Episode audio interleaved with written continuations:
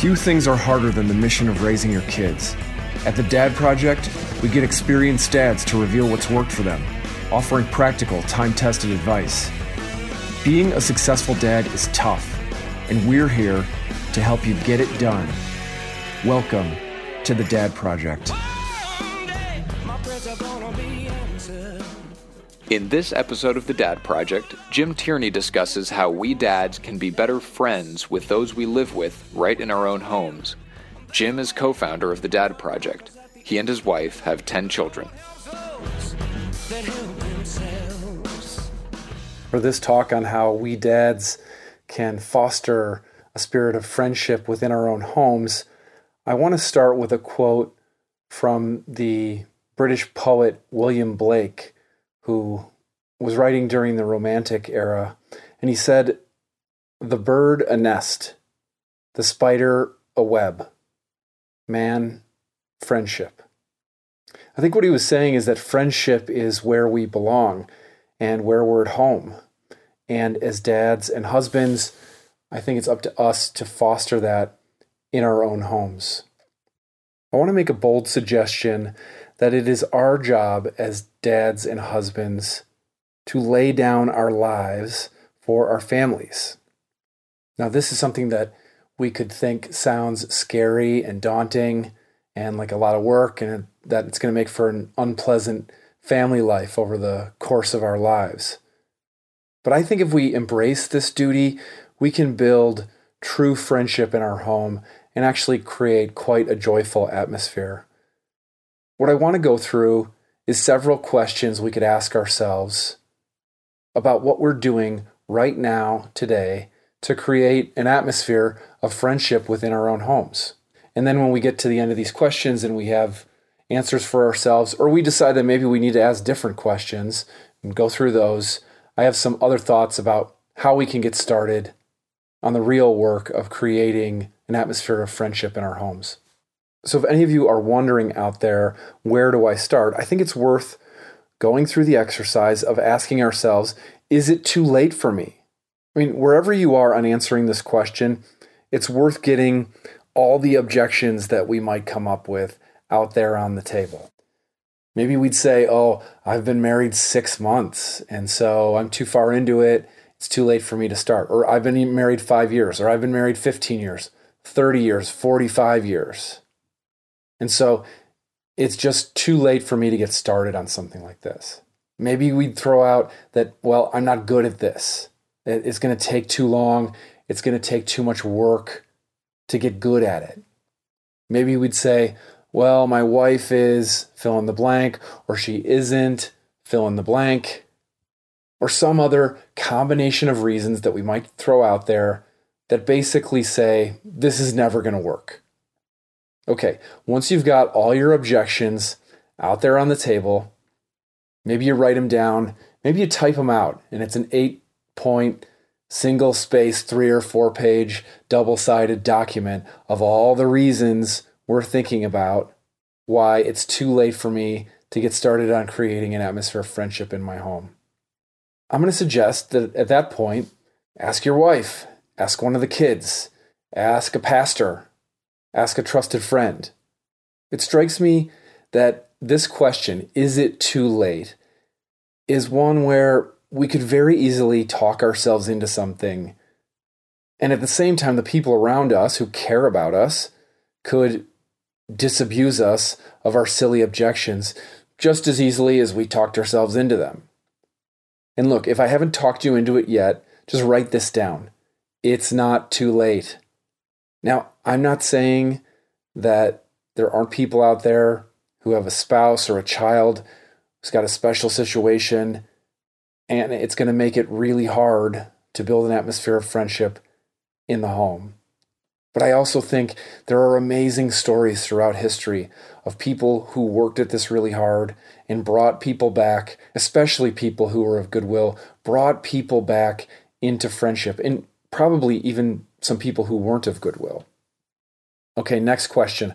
I could ask my wife and my kids, how could I, as your husband, be a better friend to you? How could I, as your dad, be a better friend to you? Now, I'm going to admit this could feel very risky. I mean, it's really another version of asking the question what do you think I need to work on in order to be a better husband or a better dad? I think, though, if we make ourselves vulnerable or willing to ask this question, I think we might get some really interesting answers from the people around us who really care about us. Third question What is my reentry like into the home at the end of each day? Another way you could put it is What is it like for dad to come home? Am I flopping down on the couch, exhausted, wanting to be left alone while I switch gears? Or am I going and finding my wife and saying, What can I do to help you? These are very different ways to approach coming home. And there are a lot of different variations that could fall in the middle there. The key point is to get down to the answer about whether I am acting like I should be served or I'm acting like I should serve. Setting an example that I should serve sends a really powerful message to my kids. Fourth question How am I modeling acts of service in the home? Do I contribute to the actual operation of the home? Now, maybe this isn't doing the kids' chores for them and saying, you know, you worked really hard on your multiplication tables today. You should just relax, take it easy. You had a long day. I'll take the trash out for you. No, I'm not saying that, but the kids should see dad working. You know, in this age of information economy jobs, children have a greatly reduced understanding of what dad does in his job to support the family. In eras gone by, kids were working right alongside dad out in the fields, and it was very easy to see how dad was the strongest person in the family how dad knew how to fix everything, how dad knew just what to do when you ran into problems. But nowadays, when so many of us just tap away on our keyboards all day, it's really hard for kids to understand how we're out there adding value to our employers. Let me just throw a quick idea out there. One resolution we could make to get better in this area is to decide I'm going to fix more stuff around the house. Now, I'm sure there are a lot of you listening out there who are very good at this, who are very handy. I'm not particularly handy, but I had a friend advise me that it's good for kids to see dad working to fix things around the house. And nowadays, there are so many videos online that can show you exactly what you need to do in order to get something fixed that it's worth doing a little bit of homework and then gathering the kids in and saying, Come on, you're going to help me. We're going to go fix this thing. Okay, my next question How am I modeling listening? You know, I noticed this in the workplace. So few people are listened to in this age we live in. I think we have to start a revolution right in our own homes where people are listened to. And we can model this for the other people in our family.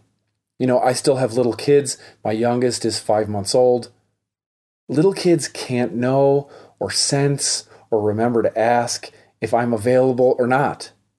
So it's on me to be able to shift gears if my four year old comes up to me and asks, Can you show me how to draw a raccoon? I don't know how to draw a raccoon. I can probably do a better job than a four year old. And so I have to be open to that invitation. I have to be willing to listen. I have to be willing, if I'm working from home, trying to get caught up on stuff I wasn't able to finish at the office for the day. I have to be willing to shift gears, listen to my child, and engage them, especially the little kids. You know, I may only get home right as we're about to serve dinner. And so I may only interact with them for at most a couple hours a day. It's up to me to make sure I listen really well and teach them that they live in a home where they will be listened to so that down the road, when the questions are more serious than, can you show me how to draw a raccoon, that they will still feel comfortable coming to me. And if there's a struggle there, I'd suggest making a resolution to work on that. Something concrete that you can do every day to get better at listening right in your own home. Okay, my next question Does our family make room or time for things that are fun and make us different?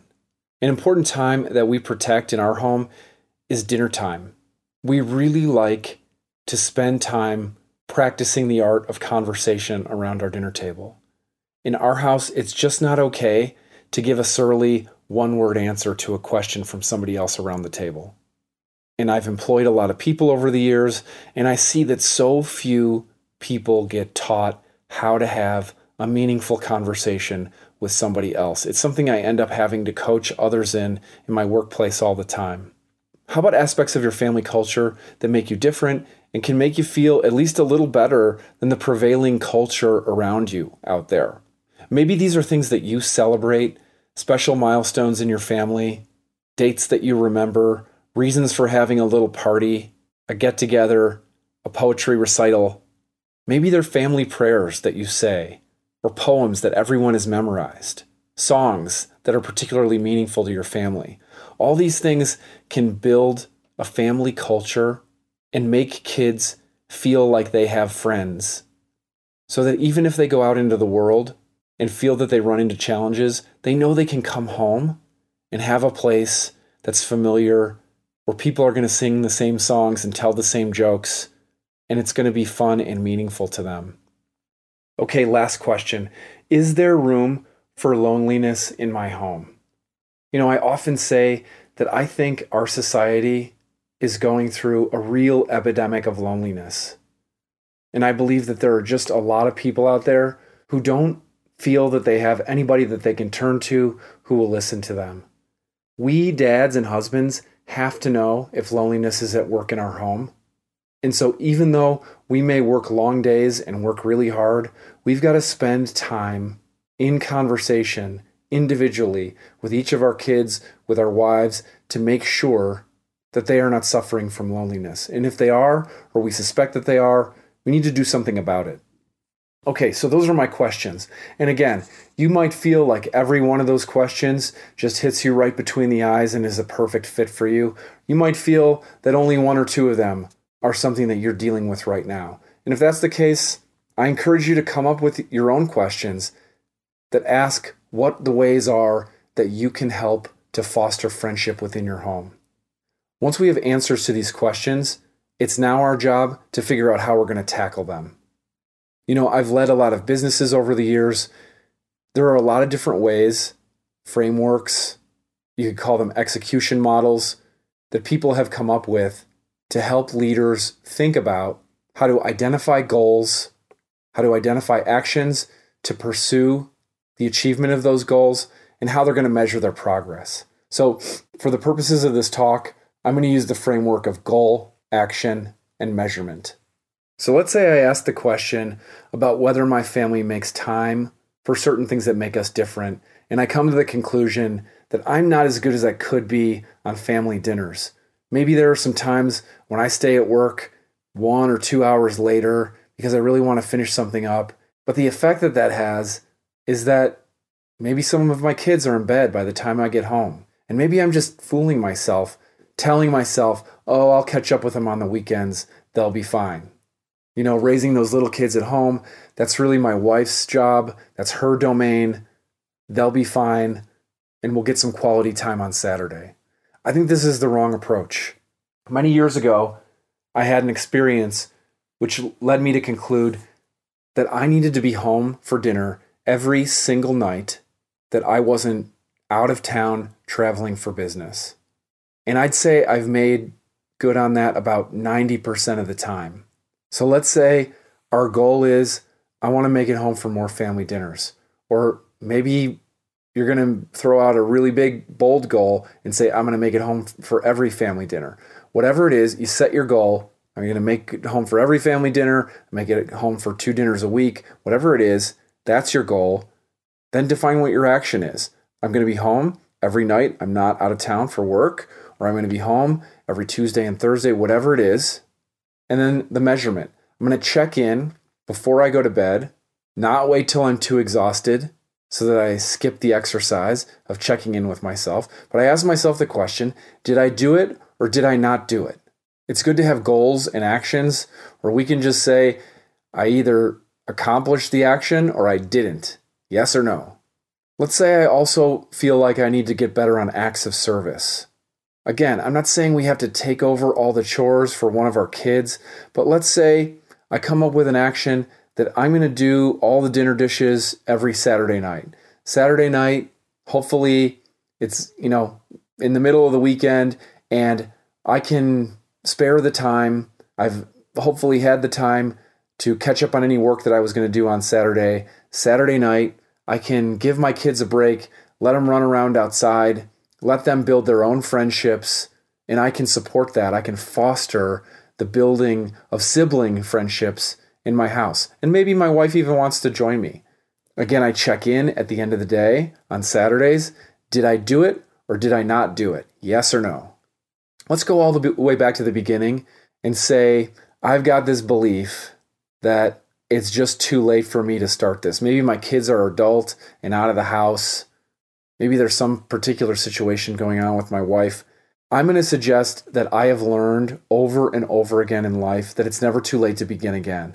And I just think there are so many examples of great figures in history, leaders, whether they be government leaders, military leaders, religious leaders, who have been willing to pick themselves up and begin again. So if our goal is to overcome this belief that it's just too late for me, come up with a specific action that we can check in on when we check in with ourselves at the end of the day did I do it? Did I not do it? Bottom line, I really believe that the only thing that's going to stand in the way of us deepening our friendships within our own home are the obstacles that we put up ourselves. We can overcome them. I want to make a final point about ambition. And this is something that I've returned to in giving advice to other husbands and dads many times over the years. I think it's probably safe to say that a lot of us listening to this talk have our own ambitions in our professional lives. We want to get promoted before others in the workplace. We want to do well. We want to take on new opportunities. We want to grow and develop in our careers. We want to be the best. I think it's a real mismatch if someone could say about us that, yeah, this guy, he's really ambitious in his professional life. When it comes to family life, he just sort of delegates it all to his wife and lets her take care of it. This isn't what we want our wives and our kids to say about us. So let's make a resolution to be as great, to push the boundaries of what's possible as much in our family lives as we do in our professional lives. And one of the most fun ways we can do it is in building and fostering friendship. Hey, thanks for listening to The Dad Project. If this talk was valuable to you, please go to our website at dadproject.net and make a voluntary one time or recurring donation to help support our operations. Any amount helps. Catch you next time at The Dad Project.